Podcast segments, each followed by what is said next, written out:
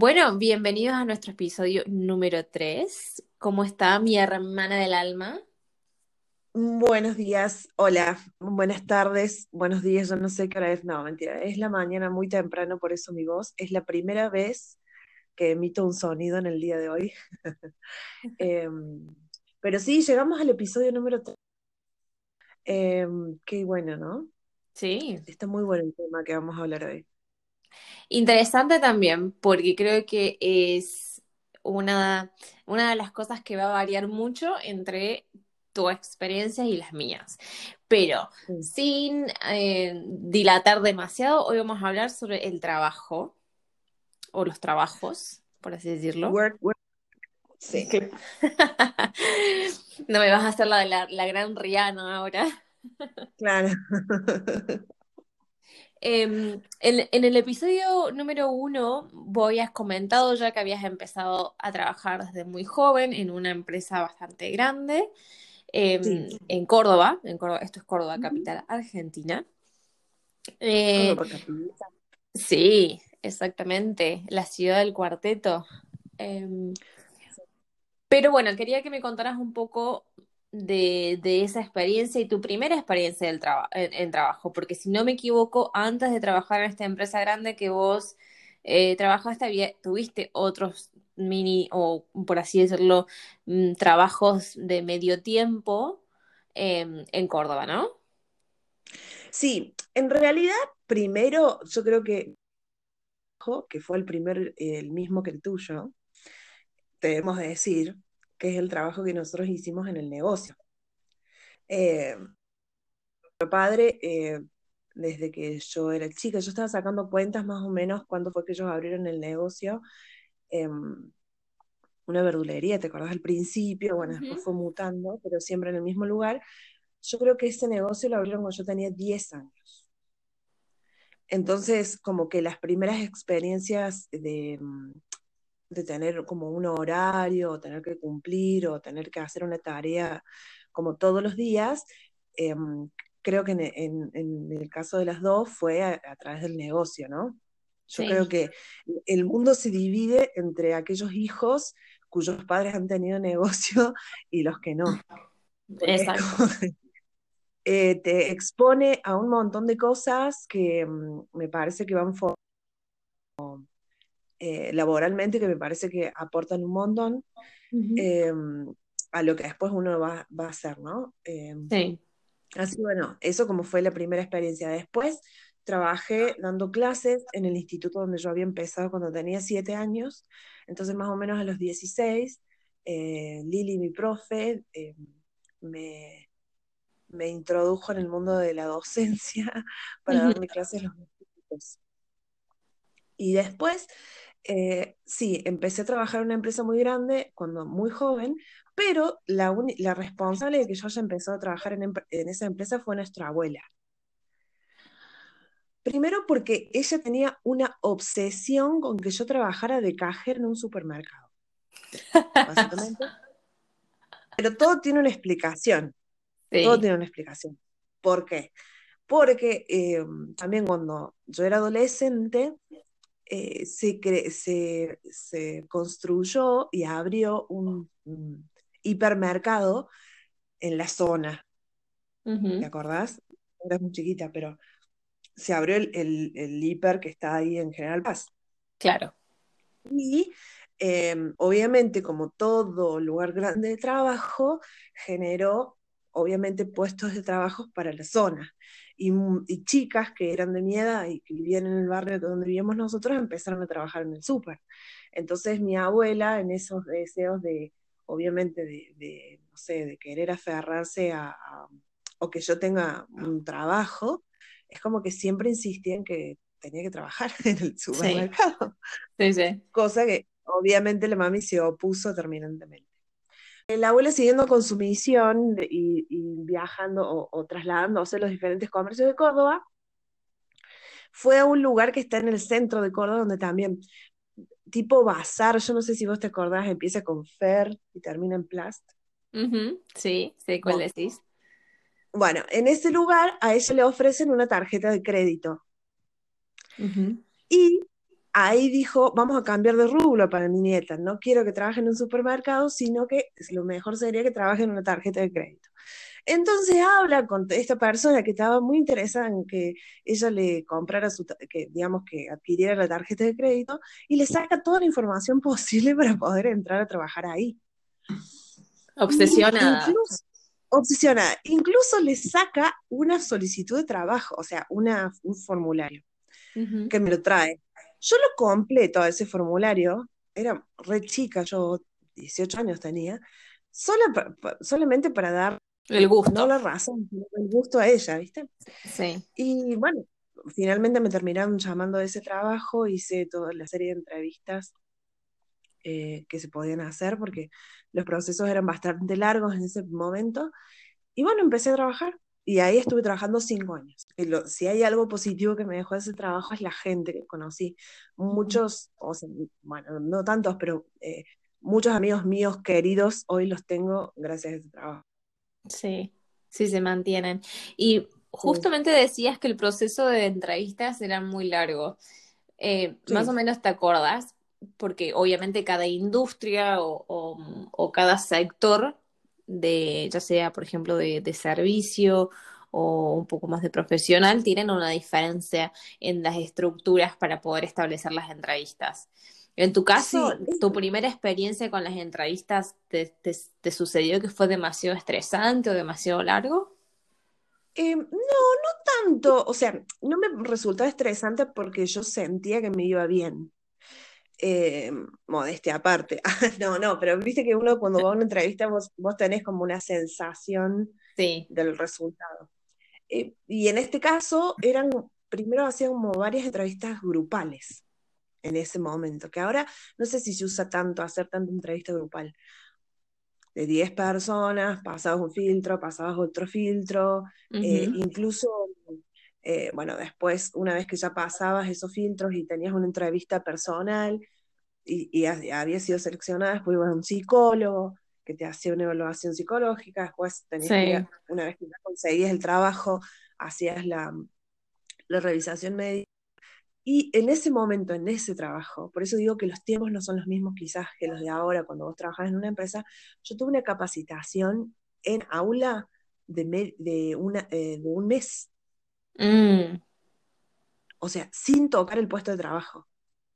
Sí. Y, éramos un grupo grande, fue como un proceso, así que a mí me gustó vivirlo, primero porque era una experiencia formal, mi primera experiencia formal, y después porque como respeto todos los pasos que deberían ser. Yo creo que ahora ya como la dinámica es diferente, eh, no sé si hay tanta inversión eh, en el proceso.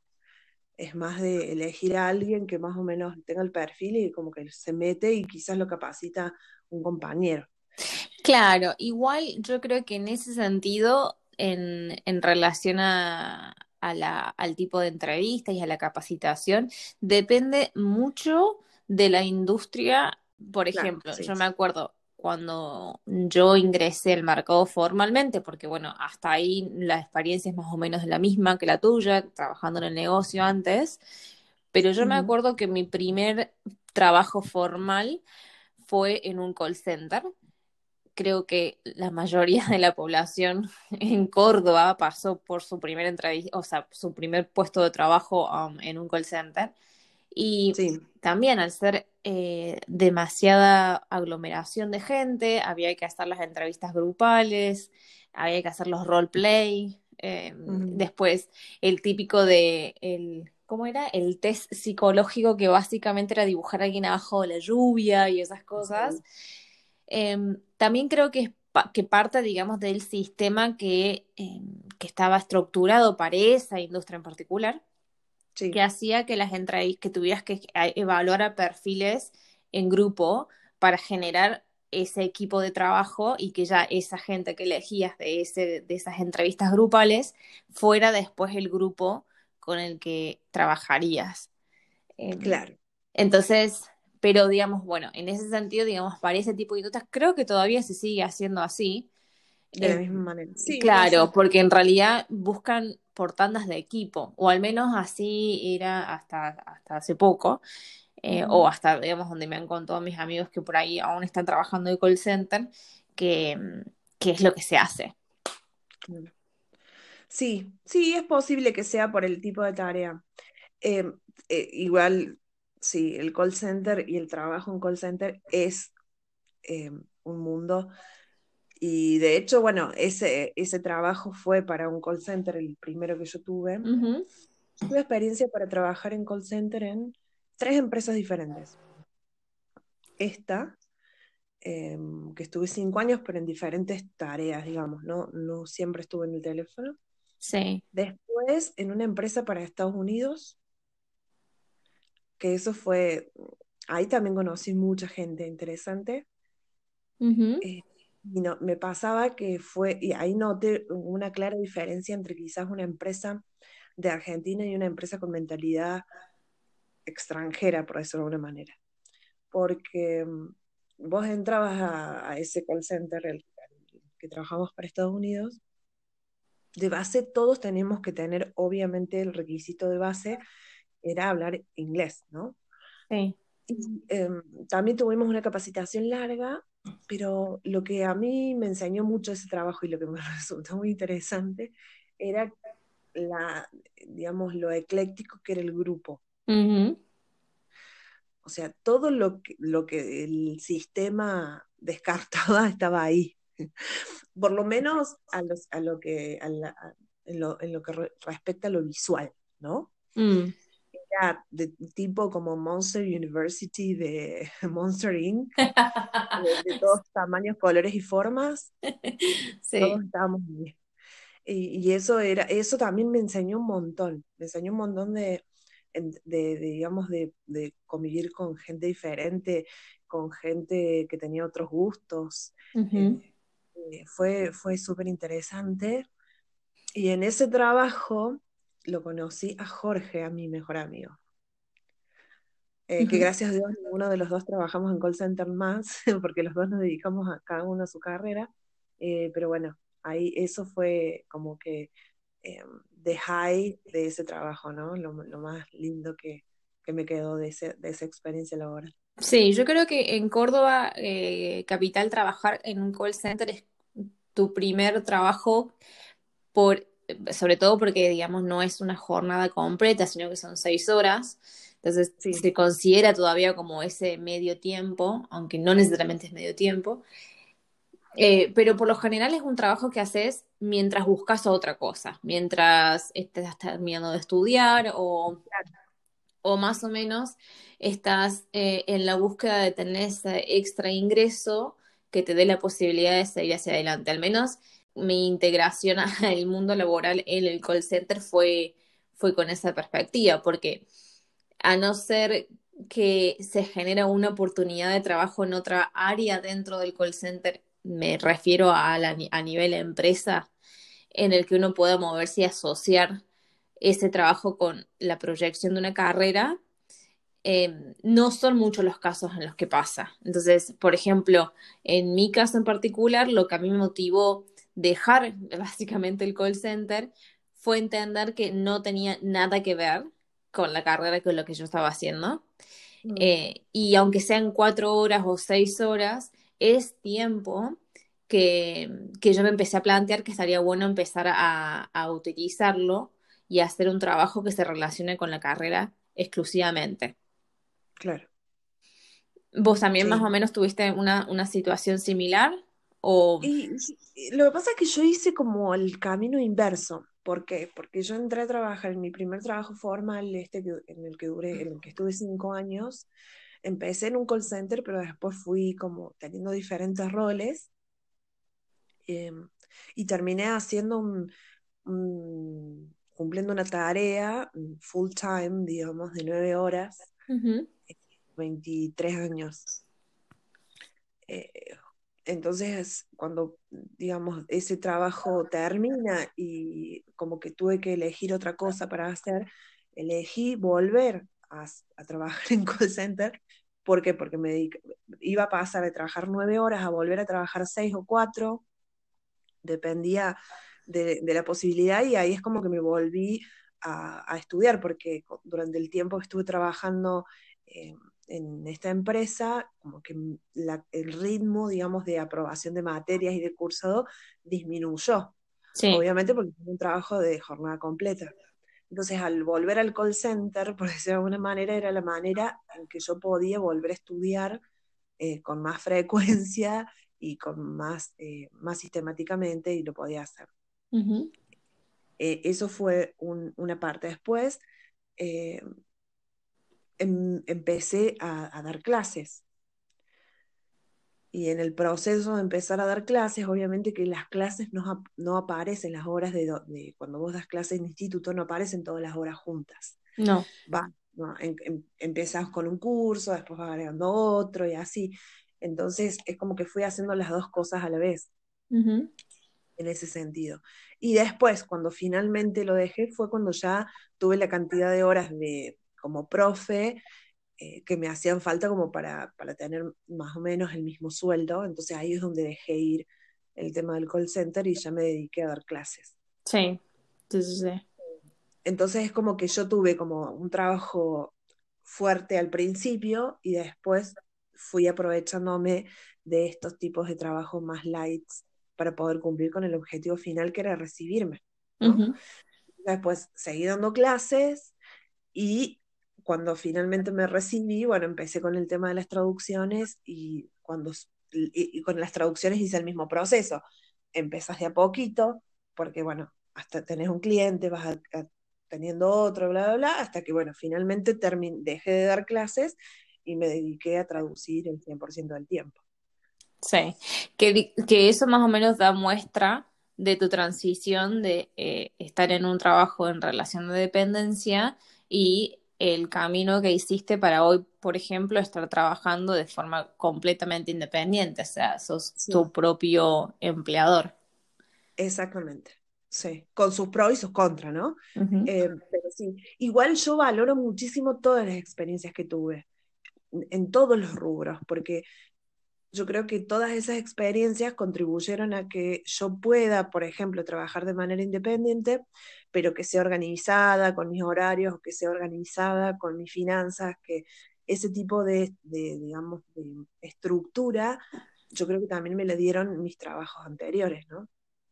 Sí, obviamente que de todo se aprende y, y también cuando uno se expone a ciertas situaciones, desde procesos de entrevista, negociaciones de contrato eh, y sobre todo la relación laboral que uno aprende, ¿no? Porque creo que cuando uno ingresa, por así decirlo, al mercado laboral, viene de diferentes relaciones que son más sociales o familiares y entender también la dinámica de una relación profesional o una relación laboral implica cierto eh, aprendizaje y también eh, toparse con por ahí con decisiones o con grupos o con gente que no necesariamente eh, se comporta absolutamente nada, básicamente, pero aprender a, trabajar y hacer una y generar una relación de trabajo que, que básicamente cuando uno, si te pones a pensar, la gente con la que estás trabajando, al fin y al cabo es con las personas con las que más tiempo compartís. Claro. En tu día a día. Entonces, sí creo que una de las cosas, al menos más grandes que, que yo aprendí en mis relaciones laborales y que sigo aprendiendo de las relaciones laborales que tengo, es dar ese margen de, de, desde choque cultural o desde la diferencia de crianzas o diferencias de valores que pueden hacer que en otras situaciones se dañen las personas con las que por ahí vos decís no me juntaría o no hablaría, pero que tenés que generar una relación en el trabajo. Y encontrar ese equilibrio creo que es una de las cosas que al menos yo más destaco de los diferentes trabajos que he tenido, porque los diferentes trabajos que he tenido siempre me he encontrado con personas que son muy diferentes a las personas con las que eh, por ahí elegiría yo en mi vida privada mantener una relación. Pero también, eh, al ser tan ecléctico las situaciones, también eso me ha dado la posibilidad de conectar con gente que tal vez no hubiese conectado de otra forma, o sea, o en, otro, o en otro ámbito. Que, que, por ahí esas son las, las creo que las, los grandes detalles que destaco más de, de los diferentes puestos de trabajo, el hecho de poder, no sé, ser hoy amigo, eh, amiga de, de, grupos tan diferentes que si eh, para un cumpleaños se juntarían todos, creo que todos mirarían a, los demás con una forma de no entiendo qué es esta mezcla. Un zoológico. Sí, sí. Me olvidé, pero mirá lo loco que me olvidé de un trabajo. Y este fue el único que fue muy diferente. Mm porque estaba hablando, estaba escuchando que hablas de las relaciones y la gente, y de ese trabajo que voy a comentar ahora, eh, surgió una amiga entrañable que es, eh, que es Noé, eh, una arquitecta formidable hoy, pero en ese momento las dos todavía estábamos estudiando. Es un trabajo que tuve durante un par de meses, en el que era en Nueva Córdoba, en el cual eh, lo que nosotros hacíamos, tenía formato de call center, mm.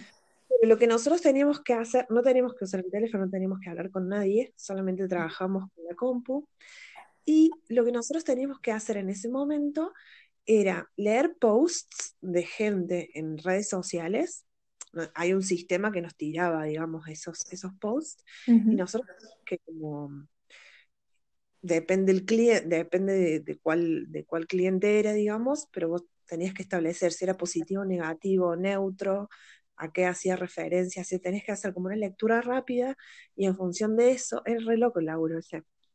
Em, en función de eso tenías que, nada, poner ese como el rating y hacer, depende del cliente, recolectar algún otro tipo de información.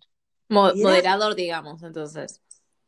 No, sí, más que todo yo creo que era el sistema de, esta empresa como levantaba un, caso que me acuerdo, uno de los clientes de ellos era Home Depot, ponele. Todos los comentarios que la gente hacía de Home Depot sobre, digamos, sobre sus productos, sobre su experiencia de cliente, lo que sea, iban a un sistema y te tiraba. Vos, los vos lo leías y decías, bueno, esto es positivo, negativo, tanto eh, o neutro, hacía referencia a customer experience o hacía referencia al producto. Eh, o era de este estado. Pero era muy loco porque, claro, era un trabajo en el cual nosotros estamos todos en un mismo lugar, como si fuera un call center, pero era silencioso. Porque, claro, era re loco. Entonces, eh, y nada, o sea, ahí conocí a Noé y la pasamos tan bien. Nos leímos la cantidad de libros que nos hemos leído online con Noé en ese trabajo, porque, porque claro, o sea, todo depende de, la destreza que uno tenía con el inglés. Sí. Entonces, quizás ellos consideraban que vos tenías que leer, no sé, 10 posts por hora, y nosotros los 10 posts lo hacíamos en 5 minutos. Claro. Porque ustedes tenían una muy buena base también de lenguaje. Entonces claro, nosotros ya, teníamos como muchos años de, estudio en inglés. Entonces, y lo otro extraño de ese trabajo que era muy gracioso eran los horarios. No los horarios, eh, digamos, normales. Por ejemplo, yo recuerdo que con Noé trabajábamos viernes, sábados y domingos u ocho horas, no me acuerdo, pero era como que trabajamos esos tres días a la semana nomás. Sí. Eso yo lo, concatenaba, digamos, con las clases, entonces entre las dos cosas. Igual duró un par de meses nomás, porque era muy ladri ese trabajo. Era, muy raro. Me imagino. Sí, no, pero bueno. sí, sí, era como raro. Y aparte me pasó que justo me recibí. Sí. Eh, porque justo estaba en las últimas dos materias de la carrera, entonces es como que se juntó todo, pero fue un lindo trabajo de transición y como te digo, para mí lo que yo puedo sacar personalmente de todos los trabajos que tuve, eh, no solamente es la experiencia, sino eh, la gente que, digamos, se mantuvo en el tiempo y, que quiero un montón. Total. Pero yo también tengo que decir que como traductora todo lo que, eh, todas las áreas en las que yo trabajé me nutrieron para poder, eh, digamos, estar familiarizado con eh, cierto, cierto lenguaje o cierta terminología, ¿no? Sí. me pasó con una experiencia de, como intérprete de una empresa que vino de la India a prestarle servicios a una empresa de telefonía de acá de Argentina y la idea era recorrer todos los procesos de esta empresa de telefonía y bueno, yo al haber tenido experiencia también en call center era como que me resultó muy fácil em, entender todo el proceso para poder hacer mi trabajo bien. Entonces, por eso yo digo que más allá de que uno ah, el trabajo quizás en su momento lo haya padecido, no haya sido algo, una experiencia linda, siempre algo sacamos de ese trabajo que, que tuvimos, ¿no? Totalmente. Igual, por ejemplo, eh, en mi situación, como te decía antes, em, creo que para mí una de las cosas vitales de, hacer un trabajo que no tenía mucha relación con lo que estaba estudiando fue vital para mí para entender que todos mis trabajos tenían que estar asociados con mi carrera para dejar de ver el trabajo como un trabajo y ver el trabajo como una carrera, básicamente que es eh, que, creo que fue la, brújula o el norte que empecé en cuando digamos cuando dejé el call center y entré a, un trabajo formal ya en la industria de marketing en la cual dije ok evidentemente todo lo que es es, muy raro porque, por ejemplo, cuando uno asocia un trabajo o usualmente decís, bueno, pero ¿de qué trabajas y demás? En algunas industrias se ve como, bueno, yo voy, trabajo de 8 a no sé, 6 de la tarde y después voy a mi casa y hago todo el resto de mi vida. Mientras que eh, en mi caso en particular, que trabajo eh, básicamente sobre algo que estudié, es el, el, estudio y la carrera y esta percepción de carrera se asocia con el trabajo.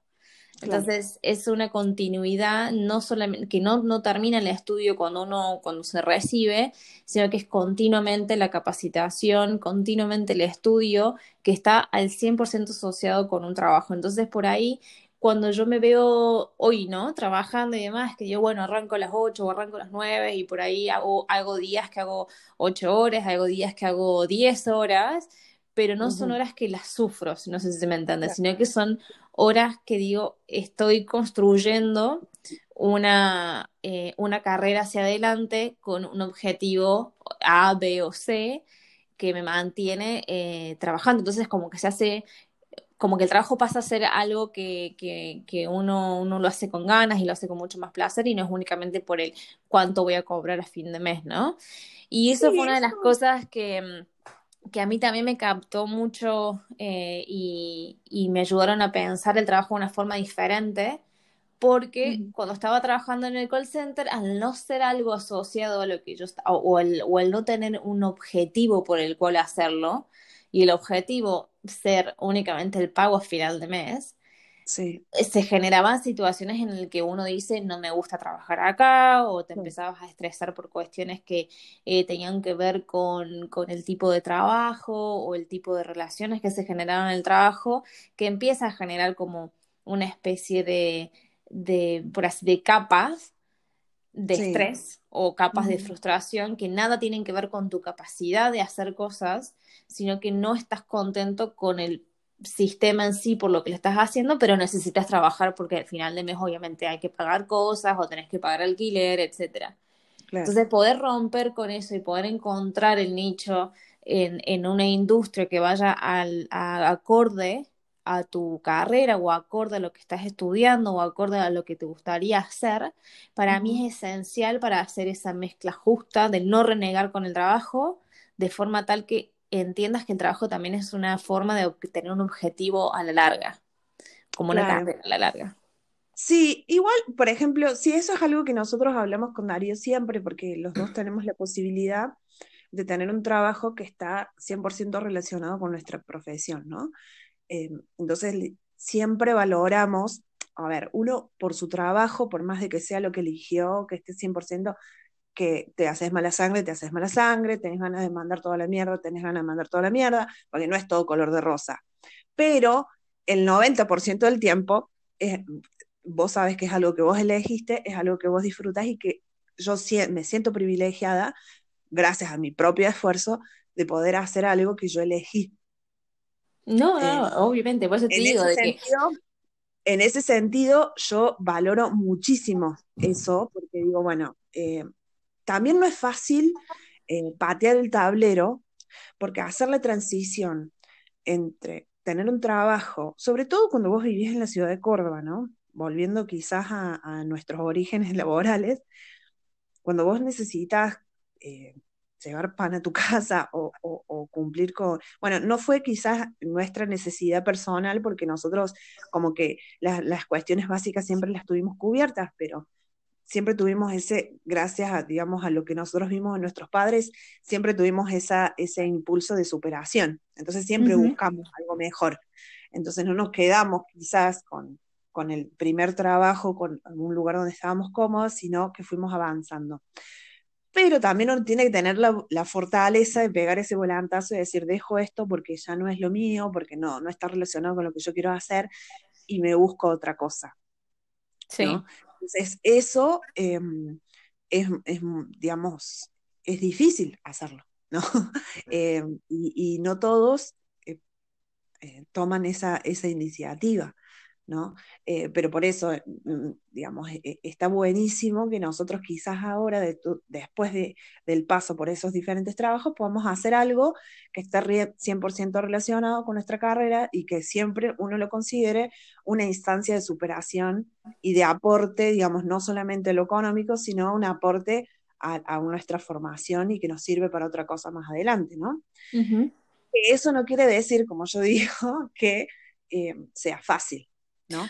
a ver, no, en este, en este mundo nada va a ser fácil. Siempre cuando uno toma un tipo de decisión o empieza un proyecto, va a haber situaciones en las que vas a tener que sacrificar ciertas cosas como tiempo, como por ahí una, eh, una inversión o incluso tener la facilidad de decir o la certeza de decir voy a cobrar X cantidad de dinero a fin de mes o bueno, cómo hago el ahorro. Creo que también hay ciertas cosas que parten del propósito o para el qué estás haciendo algo, ¿no? Entonces, si vos te estás buscando un trabajo o estás en un trabajo en el que no necesariamente eh, está relacionado con nada de lo que haces y, tu objetivo hacia adelante, como te ves en dos o cinco o diez años, es me veo haciendo esto completamente diferente, bueno, tenés que empezar el proceso hoy para poder llegar a eso.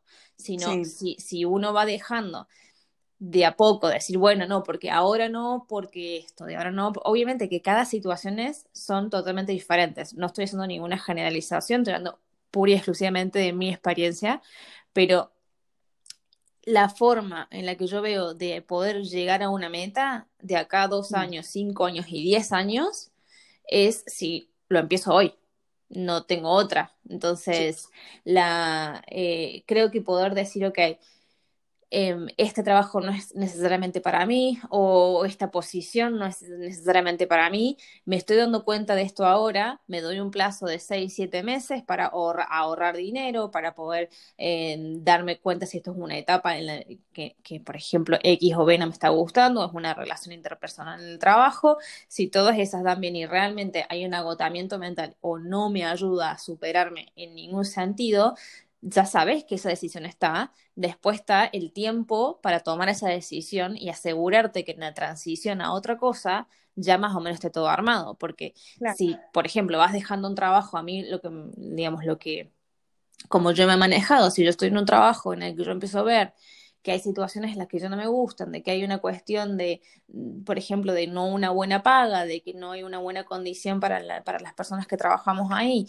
etcétera, y no me voy a decir un trabajo me voy mañana, ¿no? Sin ningún tipo de certezas. Digo, esto no me está empezando a gustar, al paralelo de que trabajo, yo me busco otro trabajo, voy a hacer otras entrevistas, qué certificación o qué debería estudiar para poder avanzar hacia otra posición durante este tiempo. Y cuando ya veo que está encaminado, ahí dejo un trabajo y arranco otro. Claro, ¿ves? Bueno, pero es, yo la verdad que nunca me sentí en esa posición. En ninguno de mis trabajos, por más que, digamos que la, siempre como que me costó dejarlos, pero no por el trabajo en sí, pero porque, como vuelvo a decir, para mí lo más valioso que me dejaron todas mis experiencias laborales son las personas que conocí. Entonces, es como que siempre me costó tomar la decisión de dejarlo porque, eh, nada, esa, esa rutina o, e, eso de, compartir con gente y divertirse, yo siempre en todos mis trabajos me divertí mucho. Sí. Eh, mucho, la pasé muy bien en todos los trabajos que tuve. Eh, y me pasó que cuando, bueno, finalmente tomé la decisión de trabajar eh, como traductora, como intérprete, eh, que uno necesita cierta libertad, y cuando yo ya tenía mis clientes como para poder tener más o menos lo que se sería un sueldo, es donde tomé la decisión. Pero fue lo que más extrañé también, ¿no? Cuando vos pasas de trabajar saliendo de tu casa todos los días bueno, ahora vos quizás por pandemia lo has, lo has sentido, pero eh, cuando vos pasas de salir todos los días al trabajo, volver a encontrarte con gente, más allá que sea un trabajo de mierda, ¿no? Eh, pero si la pasas bien, salís, el solo hecho de tener que vestirte para salir de tu casa y, volver, eh, eso muchas veces, hasta el día de hoy, yo, yo lo extraño, lo extraño porque eh, trabajar en casa, yo hace años ya, muchos años que trabajo exclusivamente en casa, haciendo mis traducciones, con mis trabajos relacionados a mi, a mi carrera. Eh, y quizás una de las cosas que más extraño es eso, ¿no? Eh, me ha pasado en una interpretación que tuve que ir a un lugar donde tuve que interpretar durante una semana, todos los días, y y nada, me, dio esa sensación de qué lindo volver a ver gente todos los días, eh, salir y ese contacto del saludo, del desayunar y qué sé yo, quizás es una de las cosas que yo extraño. No cambiaría mi realidad por eso, ¿no? Pero sí es como, son esas cositas que añoro, ¿no? Em, y muchas veces en mi caso quizás la paga nunca fue un, determinante para una decisión. Eh, sí lo fue mi carrera, en el sentido de que, bueno, ya tengo demasiadas horas dando clases, no, no, no es compatible con lo que estoy haciendo, entonces dejo esto para seguir dando clases. Entonces no es que eh, tuve que dejar algo para buscar o fue una búsqueda consciente, sino que más bien los trabajos, yo siempre he sido muy... Eh, de nuevo, me siento muy privilegiada porque es como que los trabajos me encontraron a mí y yo no fui en busca de mis trabajos, ¿no? Pero también porque me parece que están relacionados mucho con lo interpersonal, ¿no? Cuando uno, eh, nadie, eh, que te recomiende a alguien para un trabajo, hace que, bueno, nada, los trabajos me encontraron a mí, ¿viste? Como es muy raro. Yo ahora, igual esto yo lo estoy analizando ahora con el diario del lunes, ¿no? Eh, mi proceso como fue mucho más eh, natural y se fue dando solo que más planificado. Eh, bueno, y ahora ya viniendo un poco más al, digamos, a la actualidad, ¿no? Hoy las dos nos vemos enfrentadas a la realidad de tener que trabajar desde casa. En tu caso, por la pandemia, en mi caso, no cambió nada, básicamente. Pero en tu caso, ¿cómo fue la transición de esto de ir a trabajar todos los días en un lugar a tener que trabajar todos los días en tu casa? La verdad eh, fue, mm, fue medio, hasta te diría casi que se dio naturalmente, porque bueno, en el, en con el tipo de trabajo que yo hago, mientras yo tenga internet y una computadora, lo puedo hacer básicamente de cualquier lado. Entonces ya, digamos, la, metodología de la empresa eh, proporcionaba la posibilidad de que vos eligieras varios días para trabajar desde tu casa si, si lo necesitabas. Em, porque, digamos, eh, están los días en los que necesitas una, una, altísima concentración para poder hacer un par de tareas, entonces la gente, o yo he solicitado varias veces trabajar tres días de la semana en casa o dos días de la semana en casa para poder eh, focalizarme al 100% en esa tarea. Eh, y los demás días en la oficina, porque obviamente que tenés un poco más de distracciones y ves más gente y pasan cosas y te distraes, etcétera. Pero, pero bueno, como te digo, creo que se fue dando de una, una, cuestión medio natural porque ya te venía haciendo días de trabajar en casa. Em, cuando se da esta situación de, creo que fue en marzo más o menos, ya he, perdido el, acá, al menos en marzo se empezó a dar, Sí, creo que sí, así en marzo. Estoy perdida con los meses, o sea, no tengo ni idea. El otro día me dio un panic attack ahí que estábamos llegando a julio, digo, ¿en qué momento pasamos de... Yo estoy todavía en febrero, ¿me entendés? De veces. No, es que directamente el, 2020 hay que borrarlo del calendario porque, o sea... Sí, no, no, está, está como un limbo. Em, bueno, que sea esto de que todos tenemos que trabajar en casa, creo que fue... Em, como una, una, una, cuestión que nos sacudió un poco más o menos a todos porque no teníamos un sistema en el cual sostuviera el hecho de que todos tuviéramos que trabajar los cinco días de la semana en la casa. Veníamos mm. con este sistema de que teníamos de diferentes rotaciones, pero siempre había gente trabajando en la oficina de todas formas. Em, pero, pero como te digo, como mi línea de trabajo, mientras tengamos internet eh, y lo que tenemos que hacer no es algo que necesariamente tenemos que estar todos juntos todo el tiempo, no se hizo tan penoso el hecho de trabajar desde casa. Em, y acá en, en, Holanda nunca hubo tampoco una, un lockdown o una em, cuarentena obligatoria como sí hubo en otras regiones. Eso también hizo que, por así decirlo, la salud mental y el estado anímico de la, de la gente acá no fuera eh, tan, o sea, no, no, sé, no, sé, no hubiera un detrimento tan eh, importante como por ahí otras regiones como en España Italia, donde la gente incluso necesitaba un permiso hasta para ir al supermercado a comprar la, eh, las cosas. Acá sí hubo una cuestión de que hay que quedarse en la casa. La oficina en que yo trabajo es una oficina muy grande, así que evidentemente nosotros sí nos teníamos que quedar en casa. Y si no teníamos unas reuniones que fueron de, de negocios totalmente no sé, importantes que vos tuvieras ahí, no había obligación de volver. Em, pero como te digo, acá no se sintió tanto un impacto en ese sentido porque todas las mayorías de las, de las normas eh, desde el gobierno no fueron tan... Em, exactamente. Entonces, bueno, fue como, uh, bueno, vamos a empezar a trabajar de casa, eh, no sé, las reuniones empezaron a ser más cortas, más eficientes, y al final nos dimos cuenta de que estaba todo el equipo siendo, siendo al 110% mucho más eficiente, laburando de esta forma que por ahí cuando estábamos en la oficina. Y sobre todo las reuniones. Las reuniones esta improductividad de, entrar y te saludo y te contame qué tal el día y viene el otro y hacemos lo mismo y 20 minutos después todavía estamos en una reunión, ahora se han delimitado a nos tenemos que conectar a las 2 de la tarde y la reunión termina a las 2.30, eh, entonces la gente es pum, pum, pum, pum, pum, cada uno hace sus cosas y, y, se termina, digamos. Creo que nos ha, nos ha enseñado a ser un poco más eficientes con el tiempo Em, que vamos a, obviamente, al momento que se empieza a generar esta cuestión de, bueno, no sé, en realidad cuándo vamos a poder volver a la oficina normal, como antes. Y si es que se vuelve, viste que uno no sabe cuál va a ser la nueva normalidad, ¿no? No, no, no. Eh, Incluso ahora cuando voy a la oficina para ir, tenés que, tenemos un sistema de mm, en el cual vos tenés que reservar el lugar en el edificio, o sea, tu área del edificio donde normalmente te sentabas, no tu escritorio, pero tenés que resolver un área, entonces esa área se completa con la cantidad de gente que puede estar en ese piso, listo, no puedes reservar más.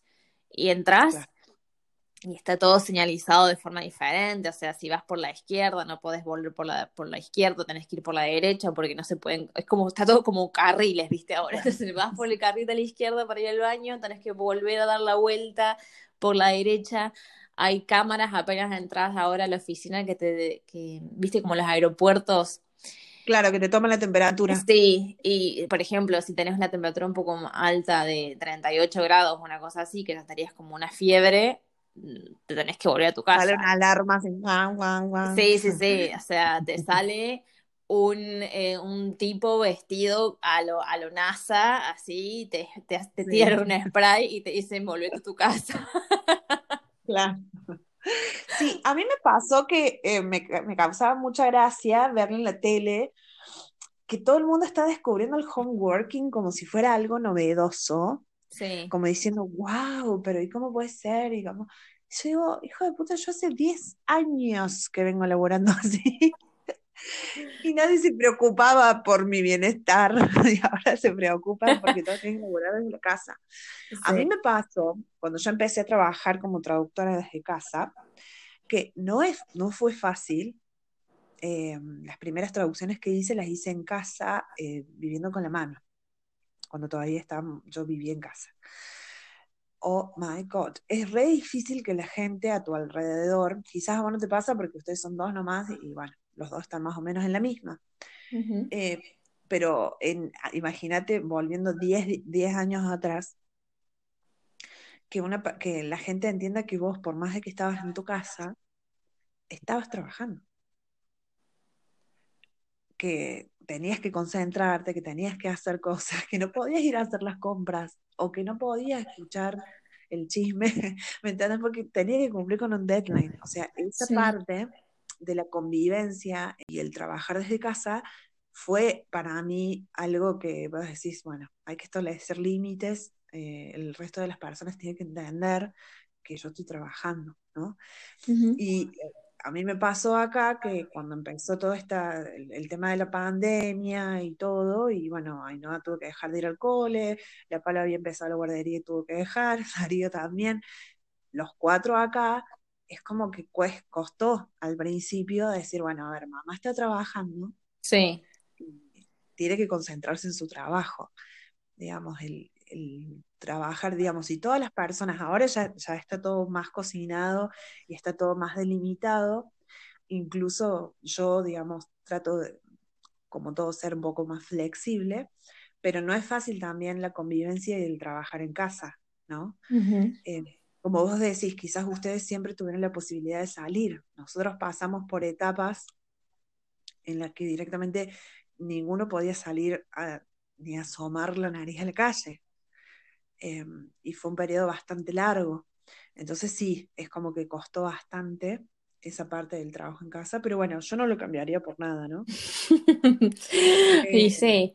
No, bueno, también eso está, eso está bueno, ¿no? Cuando tenés elecciones en las que además incluso después de analizarlas y pensar, bueno, esto tiene sus pros y sus contras, y por ahí obviamente está el estrés de y ser autosuficiente y vos estar atrás de tener una conexión interna estable, de tener las condiciones que te necesitas tener en tu casa, pero si al final del día uno puede ver su forma de trabajar o puede ver la trayectoria que ha hecho en el trabajo o incluso cuando lo relaciona con una carrera y decir no lo cambiaría por nada, creo que ese es el el motus por el cual uno tiene que hacer las cosas que hace, ¿no? De, saber que existen sacrificios y saber que existen un montón de cuestiones que te van a hacer sudar, pero que a la larga, cuando te vas a dormir a tu casa, es decir, realmente esto es lo que tengo ganas de hacer. Me veo haciendo esto.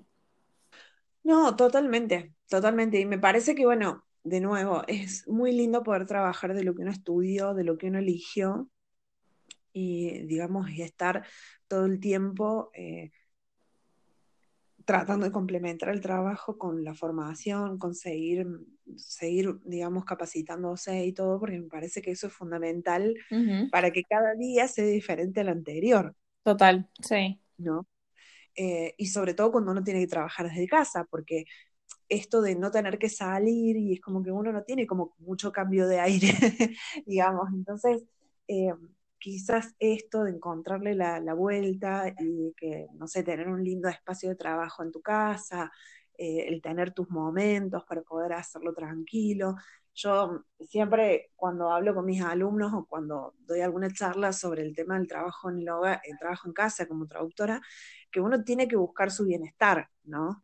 Em, tratar de, poder hacerlo de la mejor manera posible y, en ese sentido es muy importante tener un buen espacio de trabajo y, no es simplemente que está con la computadora prendida. Entonces es sumamente interesante, muy interesante el recorrido laboral de ambas. Sí, total. Eh, te quiero hacer alguna, digamos, para ir terminando con el tema. ¿Qué, ¿Cómo se ve Ivana laboralmente en cinco años? Cinco años. Em, me veo trabajando aún de lo que hago, porque la verdad que eh, bastante afortunada soy que dentro del, de, la industria de trabajo en la que estoy, que es, que es marketing, encima es marketing digital, em, los avances que hay a nivel de tecnología son cada vez, eh, son cada vez mayores y la verdad que ser, o sea, me entusiasma mucho ser parte de, esa, de, de ese descubrimiento y esa tecnología, básicamente, y poder explorar eh, lo que va a ser o, o, dar una, un pequeño aporte de lo que va a ser el, el futuro hacia, en cuanto a la comunicación y en cuanto a, a, la tecnología en sí, eso para mí me, es fundamental. Así que sí, definitivamente me veo haciendo lo que sigo haciendo eh, de acá cinco años. Eh, y obviamente con por ahí con, con proyectos que sean eh, más interesantes, pero que también tengan la vuelta al, al, a la cuestión social y a la comunidad, que ayuden a que seamos mejores personas o tratemos, Claro. al menos. La vuelta a la comunidad me parece que es importante. Claro, y algún, y te ves así como emprendiendo, o sea, algo complementario, ¿no? Quizás, Creo que sí, creo que es, es importante siempre tener estos, estos proyectos que no son únicamente eh, tu, mm, tu trabajo principal. Em, ya sea que lo hagas a nivel de que busques tu propia, de ser tu propio dueño o incluso buscar de hacer algo que sea completamente diferente, no sé, tener un bar o tener un restaurante o cosas así. Pero creo que, em, creo que es importante también tener un balance, ¿no? Y un equilibrio. Mm. Eh, por eso de ahí la, la importancia que creo de que sí está bueno tener esos sites projects o proyectos paralelos que, que los podéis ir haciendo y que están no, no únicamente relacionados con el, con, el, con el eje de las cosas que vos haces, sino que te ayuden a, a, a aprender nuevas habilidades y nuevas cosas. Obviamente que no tengo un plan específicamente para algo en particular, pero sí siempre con la mente abierta con la, a, a posibilidades de aprender nuevas cosas, ¿no? Claro, Sí. sí, sí, ¿Y, es súper. ¿Y vos? Yo en cinco años eh, me gustaría estar eh, haciendo mi doctorado. Eh, eh, digamos, a nivel académico me gustaría avanzar en eso. Em, y laboralmente sí, yo creo que voy a seguir haciendo lo que estoy haciendo ahora porque amo lo que hago, porque ningún día es igual al anterior. Sí. Em, también quizás eh, explorando un poquito más el tema de la docencia en la universidad Ujú. y, y emprendiendo siempre, siempre estoy como con ese, con ese, no sé, con esas ganitas de, de, de empezar algo nuevo, Ujú. ¿no? Y no necesariamente relacionado con la carrera o con lo que estoy haciendo, sino así como algo que le dé aire, digamos, al cerebro, ¿no? Por decirlo de alguna manera. Pero sí, en orden de prioridades, a mí me gustaría de acá a cinco años ya haber empezado el doctorado, que es algo que eh, como que dejé en stand-by el inicio, entonces me gustaría estar enfocada más en eso en cinco años. Y bueno, ahora que las nenas están más grandes, creo que también vas a tener un poco más de espacio para poder hacer eso. Claro, sí, sí, obvio, pero igual es como que todo se, fue, se va acomodando. A mí me parece que, eh, digamos, si bien yo siempre, a diferencia, evidentemente a diferencia de vos, como que yo soy más funcional, más orgánica, digamos, me voy moviendo más así como van, se van dando las cosas, eh, me parece que todo al final va encontrando su lugar y su momento, ¿no? Ujú. Entonces ahora estoy en un momento donde eh, quizás por todo lo que nos pasó, que nos enseñó, que no hay nada, que no hay nada que sea tan importante, ni hay nada que sea tan definitorio en la vida, menos en, la- en cuestiones laborales. Eh, yo creo que es como que uno aprende a disfrutar un poquito más de las cosas, sobre todo en la situación en la que nosotros estamos viviendo, ¿no? Eh, en la actualidad, a nivel Sí, mundial. sí, Así creo que, la- creo que la capacidad más importante que hay que tener en este momento es flexibilidad y una mente ágil, ¿no? Y cuando hablo de mente ágil, me refiero a, a la posibilidad de uno darse cuenta de, de que podés darte el tiempo para poder empezar a aprender una nueva, eh, un- una nueva skill o un tipo nuevo de proyecto que no tenga nada que ver con lo que uno normalmente hace y tener la posibilidad de adaptación que creo que al fin y al cabo hace que te des la pos- posibilidad de tratar de hacer cosas nuevas, ¿no? No importa si al fin y al cabo, eh, no sé, te da éxito inmediato o fallas en el medio o la idea cambia, la posibilidad es de, darse uno el momento para poder exponerse a ciertas, a nuevas cosas, ¿no? Y experimentar con eso y ver qué pasa. sí, sí, totalmente. Bueno, bueno, hemos llegado al fin de este episodio sobre el trabajo y bueno, nos vemos en la próxima. Nos vemos en el siguiente episodio, episodio número 4, que ya lo vamos planeando, pero no vamos a decir nada de No vamos a momento. nada. Pero bueno, hermana, eh, te dejo por hoy y, y nos hablamos pronto, ¿sí? Nos vemos. Chao. Bye bye. Chao, chao.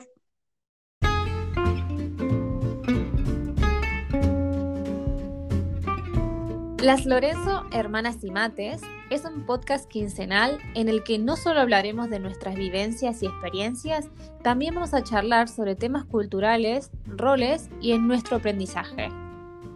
Nos podés encontrar en Instagram como Las Lorenzo Podcast y recordar, seguirnos, comentar, compartir y darnos tu rating en nuestras plataformas de podcast. Spotify, Apple Podcast, Anchor y Google Podcast. Nos vemos.